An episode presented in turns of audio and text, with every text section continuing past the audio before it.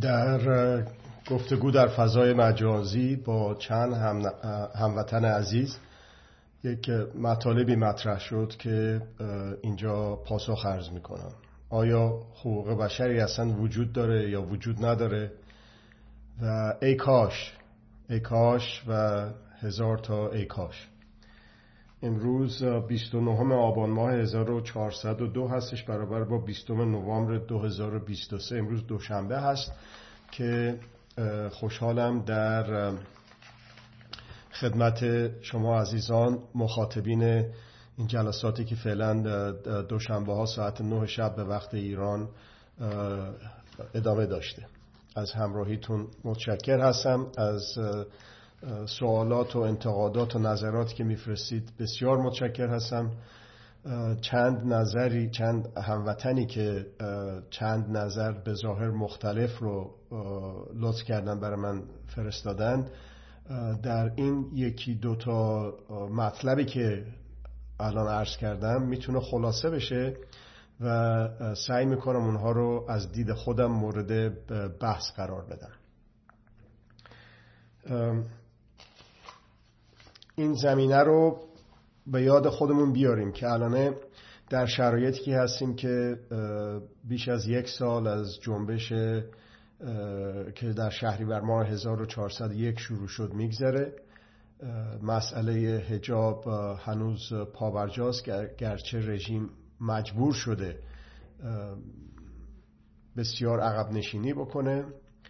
و ارزم به خدمت شما الان وارد ماه دوم حمله اسرائیل به غزه شدیم. اخبار رو هر جا نگاه می‌کنید خبرهای بد و خشونت آمیز هست. در هر منطقه و خطرهای سهمگین.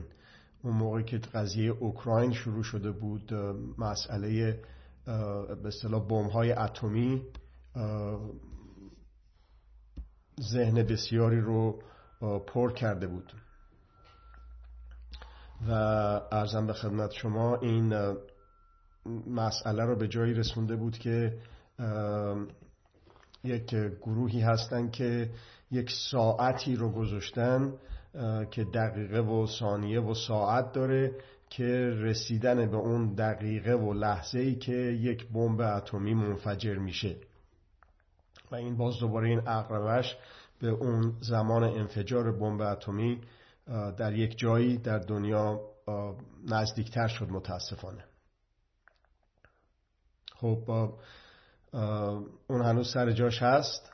ارزم به خدمت شما حالا در غزه می‌بینیم که چطور به قول اون ژنرال اسرائیلی این انسانهای این حیوانهای انسان نمایی که در غزه هستن بایستی که نابود بشن به قول اون و چطور اینها رو متاسفانه به مسلخ می‌برن و به مریض خونه ها حمله می‌کنن به مدرسه ها حمله می‌کنن و تعداد کشته شده ها رو حدود دوازده هزار واقعا شرم آوره که من حدود میگم برای جون انسان ها که هر یه دونش ارزشمنده. ولی این سانسور و به اصطلاح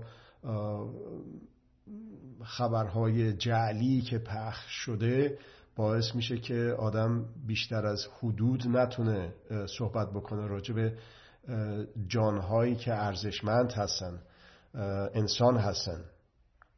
و در اسرائیل و در غزه و در نوار در کرانه باختری رود اردن دارن به صلاح از بین میرن و در جاهای دیگه در دنیا. حالا خبرها خیلی داغ سر قضیه غزه. حالا من یک پستی رو توی یکی از رسانه های اجتماعی گذاشته بودم و عکس یک کودکی است که سر و صورت خونی و گلی و خاکی داره. از زیر آوار بردنش بیرون و یک هموطن بسیار عزیزی نوشتن که حقوق بشری وجود نداره. همش دروغه. خب حالا این جمله رو بخوایم بررسی بکنیم اولا حقوق بشری وجود نداره. آیا حقوق بشری احتمالا منظورشون این بود؟ حالا نمی‌خوام نیت خانی بکنم ولی آیا منظورشون این بودش که حقوق بشری رو در یا احقاق حقوق بشر رو در غزه وجود نداره همچی چیزی رو مشاهده نمی کنیم یا اینکه اصلا حقوق بشر وجود نداره؟ اگر که منظور این هست اون بحث در مورد حقوق بشر حقوق ذاتی بشر که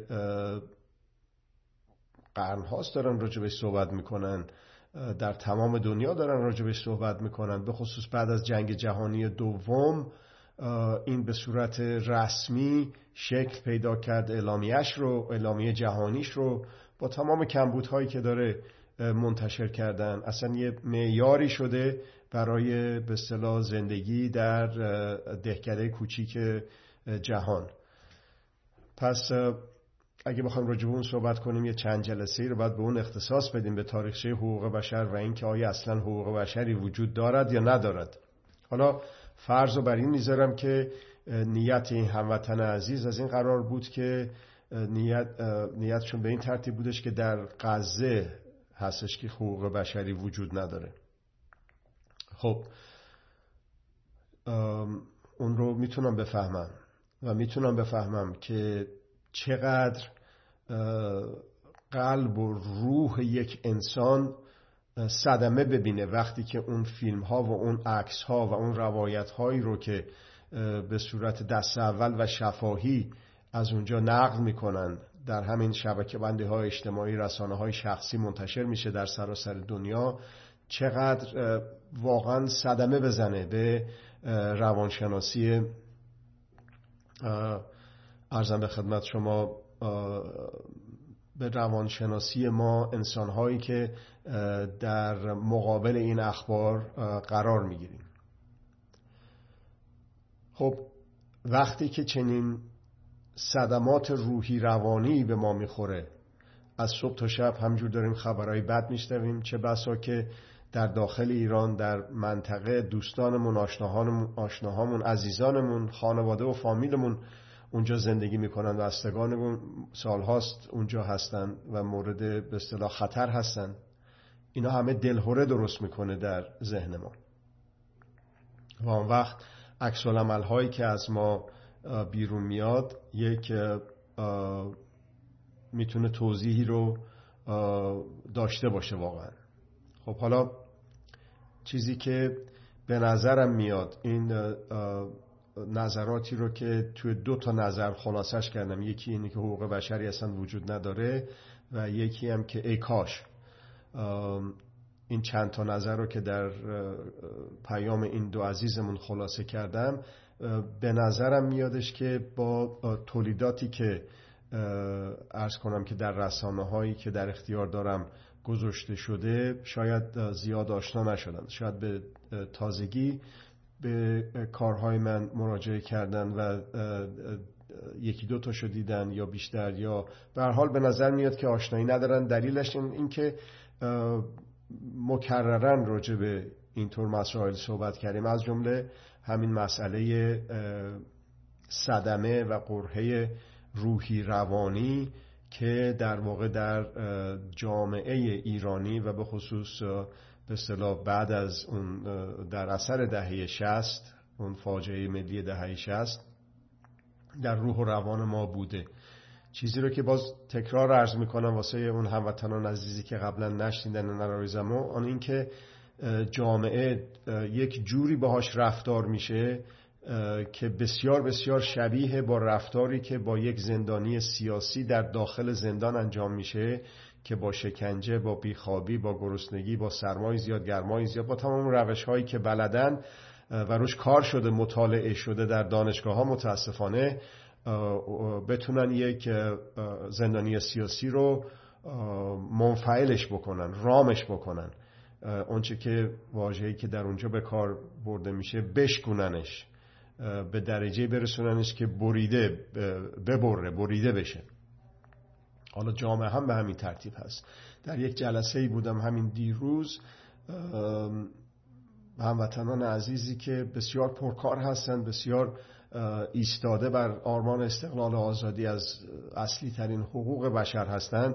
اونها ارزم به خدمت شما سر این قضیه ای که آیا حماس هم عملیاتی که کرده تروریسم خوانده میشه یا نمیشه جنایت علیه بشریت هست یا نیست بحثی شد. بحث داغی هم شد و بحث با احساسی هم شد. احساس به این ترتیب میگم و بر این کلمه تاکید می‌کنم که باز برگردیم به همون روحیه و روانشناسی زندانی سیاسی شکسته شده برخیشون البته که برخی از جامعه ما در رایه های مختلف جامعه ما هم از کم و بیش با درجات کم و زیاد این متاسفانه این ضربه روحی به هممون وارد شده یه جورایی. اون وقت ما راجبش در همین جلساتی که داشتیم راجب وجدان احساسی روانی صحبت کردیم. وجدان وجدان یک کلمه کردیس. وج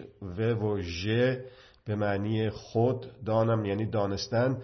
حالا چه من از خودم بدونم که روحی و ارشود که روانشناسیم در چه حال و روزی هست چه از شما یا مخاطبم یا از دیگری بدانم یا اینکه ما به طور جمعی وجدان ارزم به خدمت شما روانی روحی احساسیمون چه شکلی هستش اون باید بهش پرداخته بشه اون وقت جواب این سوال ها داده میشه. این مقدمه لازم بود که کارم رو راحت تر بکنم. برای اینه که یک انسان که می‌دونم تحصیل کرده است یک انسانی که می‌دونم دل سوخته است یک انسانی که می‌دونم قلب پاکی داره و دلش میسوزه واسه هموطنانی که از جمله در 1398 1396 و از جنبش 1401 تا حالا کشته شدن بگه حقوقی وجود نداره. پس اون اصلا کلمات و ارشود واژگانی که آدم به کار میره هم تحت تاثیر قرار می‌گیره و اون کسی که برمیتابه بر اون کسی که میگه حملات به اصطلاح میلیشیای ارزم به خدمت شما حماس تروریسم بوده یا نبوده یا جنایت علیه بشریت بوده یا نبوده حالا میشه به یک به اصطلاح عبارت قرآنی اونو ارتباط داد که اگر یک نفر هم کشته بشه مثل اینه که تمام بشریت کشته شده. در نتیجه هر کدوم از این کشته ها یک شهید هستند که شهادت میده مرگشون بر تجاوز به حقوقشون تجاوز به حق حیاتشون و هر یه نفرشون یه جنایتی علیه بشریت. از این دید بخوایم نگاه بکنیم. خب میشه یه جوری دیگه صحبت کرد. ولی بحثی که پیش میاد اینه که در یک دادگاه مثلا اون دادگاه به اصطلاح جنایت های بین المللی بخوان استناد بکنن بر یک واجه هایی که تعریف جنایت علیه بشریت چیه اون اصلا می‌بره یه جای دیگه که اصلا موضوع صحبت ما به هیچ وجه نیست. خب حالا در نتیجه نمیشه بگیم که حقوق وجود نداره. همش دروغه. می‌تونیم بگیم که در ایران احقاق حقوق وجود نداره و تجاوزها به حقوق وجود داره و در غزم همینجور و بقیه جاهای دیگه. خب این شکی نیستش که هممون شاهد این خشونت ها هستیم. این ما رو برمیگردونه به هموطن دیگه ای که میگه ای کاش. ای کاش به درستی میگه و موافقم با این هموطن عزیزم که میگه ای کاش که این پول هایی که اونجا خرج می‌شد منظورش توی غزه هست احتمالا صرف امنیت و آرامش و اینجور چیزها می‌شد. من با ایشون کاملا موافق هستم ولی حتی قبل از اینه که اونجا خرج بشه عرض کردم چراغی که به خونه رواز که به مسجد که حرومه که اول بایستی که خودمون توی کشور خودمون خط فقر اونجایی که هست رو بهش رسیدگی بکنیم. چند نفر هستن؟ چند درصد از جامعه ما هستن که زیر خط فقر هستن. به اون باید برسیم اول. ولی حالا من اشکال دارم با این قضیه ایکاش توی عنوان این جلسه هم گفتیم که با نگرشی دیگر. این ایکاش اگر منحصر بشه نمی‌دونم در مورد هموطن عزیز منحصر میشه به این یا نه. اگر منحصر بشه فقط به آرزو کردن و ایکاش ایکاش گفتن این راه به جایی نمی‌بره. با احترام زیاد به این نظر. و نظر بقیه هموطنان که ممکنه با هم زاویه داشته باشیم. این راه یا بحرانی هست. راه حل بحران رو میندازه گردن یکی دیگه. چه اونی که نظر می‌کنه چه اونی که دعا میندازه توی چاه جمکران چه اون چیزایی به اصطلاح ماورا طبیعش. چه اونی که میگه ای کاش آرزو می‌کنه چه اونی که با تجاوز به حقوق حق حاکمیت ملی عریضه می نویسه منتها نمیندازه تو چاه, چاه جمع بلکه میفرسته به کاخ سفید بلکه میفرسته به امثال پهلوی که میگه چل سال من تو ایران نبودم و کجا برم؟ برم به چی برگردم؟ امیدوارم از اونم درس گرفته باشیم. پس چیزی که یه بحرانی هست قلب هممون رو جریه دار کرده اعماق قلب و روح ما رو آزرده. ولی با ای کاش گفتن راه حل این بحران رو گذاشتیم مسئولیت شو به یک کسی دیگه. حالا من پیشنهادم اینه که میگم بله بحران هست ولی حقوق ذاتی هم هست. که بهش در این بحران ها داره تجاوز میشه. خب من به سهم خودم به نوبه خودم. به سهم خودم به نوبه خودم. چطور می‌تونم با کارهای حقوقی نه اینکه نامه بنویسم ارزم به خدمت شما اسرائیل حمله بکن به ایران امریکا حمله بکن به ایران. با کارهای حقوقی. حقوق که همه مکانی همه زمانی همه کسانی هستند بدون هیچ تبعیضی. من به سهم خودم به نوبه خودم چی کار می‌تونم بکنم که در جهت حل شدن این بحران ها قرار بگیره؟ در جهت حل شدن این بحران ها کسی که باز برگردیم به وجدان احساسی روانی. کسی که صدمه روحی خورده که هممون اونجور هستیم به درجات مختلف. کسی که رسیده شده به درجات مختلف مشابه برخی از زندانیان سیاسی شکسته شده و بریده نفی می‌کنه همه چیز رو. ولی اون کسی که مقاومت می‌کنه و میگه که نه راه حل این بحران از خود من باید شروع بشه. اون وقت این قطرهای باران به همدیگه جمع میشن. اون وقت این قطرهای بارانی هستش که یک سیلی رو راه میندازه که خشونت و خشونت گستری جنگ و جنگ طلبی در ایران و غزه و فلسطین و عرض شود که بقیه نقاط دنیا هم به سهم خود به نوبه خود ازش کاسته میشه. خب ممکنه که اون شخص باز احساس بکنه که این عجب وزنه سنگینی رو می‌خواد بذاره رو دوش من. ولی هیچ راه حل دیگه ای نیست همونطور که در بحرانهای دیگه راه حل نیست. من این سوال رو می‌کنم از شما در بحران کووید 19 آن کسانی که یه بحران پندمی بود دیگه دنیا رو گرفت. آن کسانی که از پوشش دهان و بینیشون ماسک استفاده کردن. آن کسانی که دستاشون رو شستن آن کسانی که به اصطلاح بقیه کارهای بهداشتی رو واسه اینه که خودشون و عزیزانشون نگیرن کووید 19 رو رعایت کردن. خب می‌تونید بگید که اونها در مدیریت پندمی دنیاگیر کووید 19 نقش داشتن؟ البته که نقش داشتن. به سهم خود به نوبه خود. به سهم خود به نوبه خود. بحران دیگه بحران آلودگی محیط زیست. محیط زیست در تمام دنیا سطح کره زمین به اتمسفر و اون بالاها میره. من که یک فعال محیط زیست هستم از خودم باید بپرسم. من به سهم خودم به نوبه خودم باید چه کار بکنم؟ همونطور که فعالان محیط زیست یک شعار خیلی خوبی دارن که میگه جهانی دنیایی فکر کن و موضعی و شخصی عمل کن. دنیایی و جهانی فکر کن شخصی و موضعی عمل کن. این زیادگویی این اقراق این بار زیاد رو دوش یکی گذاشتنه؟ یا نه؟ یادآوری کردن به وظیفه‌ای که داره. آقا نریز آشغال تو خیابون. تو طبیعت میری یه سیزه در میری. وقتی که برمیگردی تمام اون منطقه رو آشغال و عرض شود که آلودگی فرا نگرفته باشه. به سهم خودم به نوبه خودم.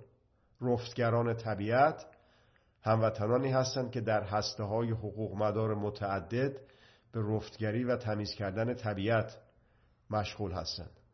خب اونا به سهم خود به نوبه خودشون سهم بیشتری رو به دوش گرفتن بار بیشتری رو برداشتن. ولی اون کسانی که آلوده می‌کنن چرا اصلا بریزن؟ چرا آلوده بکنن از ابتدا؟ در مورد حقوق حیوانات. خشونت علیه حیوانات. یک خرسی رو توی اگر درست یادم بیاد توی ارزم به خدمت شما باغ وحش بابلسر اگه درست یادم بیاد اینو با یک وضعیت بسیار بدی نگرش می داشتن زنجیر بگردن و فلان اینها. یه چند نفر هموطنان ما نه پشتشون ارتش خارجی بود نه وابسته به سازمان سیاه و شود که موساد این حرفا بودن. دلشون سوخت اون قلبشون جریه دار شد. نگفتن حقی وجود نداره حقوقی وجود نداره. نگفتن ای کاش این حیوان رو کسی اذیت نکنه. وظیفه خودشون دونستن که با همین وسایلی که الان من و شما ارتباط برقرار می‌کنیم رسانه های ارزم به خدمت شما شخصی شبکه بندی های اجتماعی همین مسئله رو مطرح کردن. اون قضیه رو مدیریت کردن. حالا خشونت علیه حیوانات در سراسر دنیا حل شد؟ نشد. ولی به سهم خود به نوبه خود از خشونت علیه حیوانات کاستن اون چند نفر؟ اون هسته حقوق مدار البته که کردن. اینجا هم همینطوره. ببینید ما چند بار صحبت کردیم راجب حقوق مشخصه سگانه ای که داره همه مکانی همه زمانی و همه کسانی بدون هیچ تبعیضیه.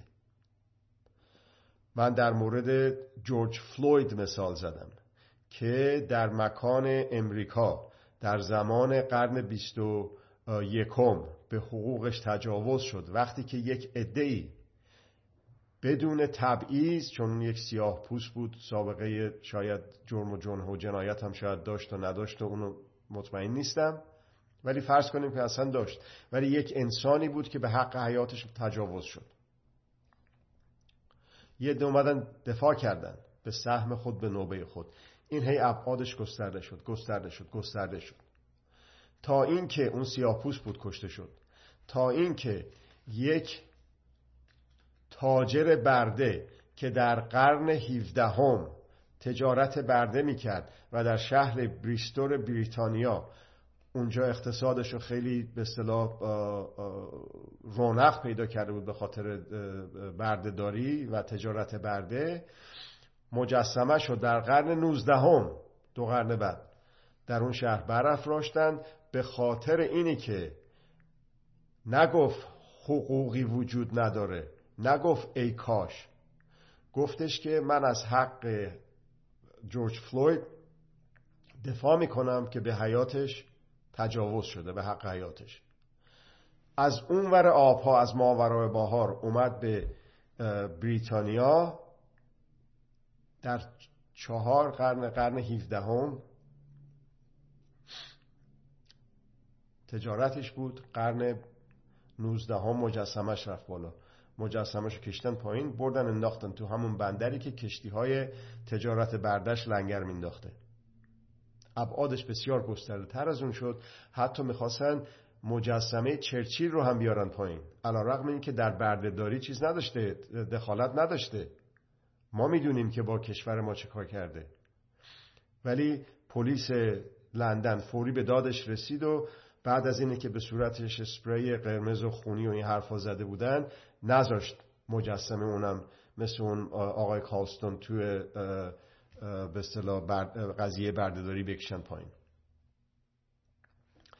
در نتیجه نذاریم رژیم ما رو منفعل بکنه. نذاریم رژیم مثل یک زندانی سیاسی شکسته شده ما رو یک مومی در دست خودش بکنه به درجات مختلف و ما رو اونجوری بار بیاره و تربیت بکنه و واکنش ازمون ببینه که خودش می‌خواد. یا بگه اصلا حقوق بشری وجود نداره اینا همش دروغه. یا بگه ای کاش با این عرایزی که مختصرا عرض کردم چند تا نکته رو پراکنده تلاش کردم به همدیگه وصل بکنم برای اینه که این چندین نفری که با چندین نوع سوال دو تا مطلب عمده رو به این ترتیب که تو عنوان این جلسه گذاشتم مطرح کردن رو بتونم پاسخ بدم. پس اگر که با اعتماد به نفس فردی با اعتماد به نفس ملی. بگیم اصلا کاری نداشته باشیم که بقیه چیکار می‌کنن. من خودم یک کاری رو درست می‌دونم و می‌کنم. طبیعت رو کثیف و آلوده نمی‌کنم. برای جلوگیری از کووید ماسک می‌زنم. برای خشونت زدایی از وسایل ارتباط جمعی شخصی که در اختیار دارم از رسانه های شخصی که در اختیار دارم از شبکه بندی های اجتماعی که در اختیار دارم استفاده می کنم برای رساندن این پیام که نه وجود داره. حقوق وجود داره. دروغ نیست. خیلی حقیقیه. در ذات هر بشریه. باهاش به دنیا میاد. همه بشرها. اینی که بهش تجاوز میشه یه چیز دیگه است. ای کاش خیلی خوبه ولی ای کاش از او برکت از منم حرکت. ای کاش باید پشتش به عنوان یک هدف. پشتش باید روش باشه وسیله باشه حرکت باشه. و باید در پستایی که می‌ذاریم در مطالبی که می‌نویسیم در همین دو تا کلمه به اصطلاح توی اینستاگرام یا توی جاهای دیگه که بعضی ها رو در اونجا دریافت کردم اونها رو پستامون رو نه به صورت منفعلانه و القا و تلقین انفعال و بیعملی بلکه به عنوان تشویق در عمل در کنش اینا هر, هر دوتاشون بار خودشونو دارن. یکی بار منفی داره. به سهم خود به نوبه خود. نمیگم که اون که میگه ای کاش باعث میشه که ندارم قضه اون شکلی بشه داستانش. یا اونی که میگه حقوق دروغه باعث میشه که تو زندان شکنجه بدن یا به قضه حمله بکنن. این حتی کاریکاتورش هم خندهدار نیست. به سهم خودش به نوبه خودش باید ببینه. این یه جمله که اونجا می نویسه بار مثبت و سازنده داره یا بار منفی و کاهنده؟ به نظر من اون وظیفه ما رو روشن می‌کنه کمک می‌کنه که چجور با سازندگی بتونیم فکرامون رو رو همدیگه بذاریم و در کاهش خشونت در خشونت زدایی بتونیم که به داد همدیگه برسیم. از توجهتون بسیار متشکر هستم. این عرایزم رو من در رسانه هایی که در اختیارم هست به صورت ضبط شده در اختیارتون خواهم گذاشت و باز هم ممنون هستم از اینی که لطف فرمودید و نظراتتون رو حتی به صورت یک پست یک جمله در رسانه هایی که دارید در اختیار من گذاشتید.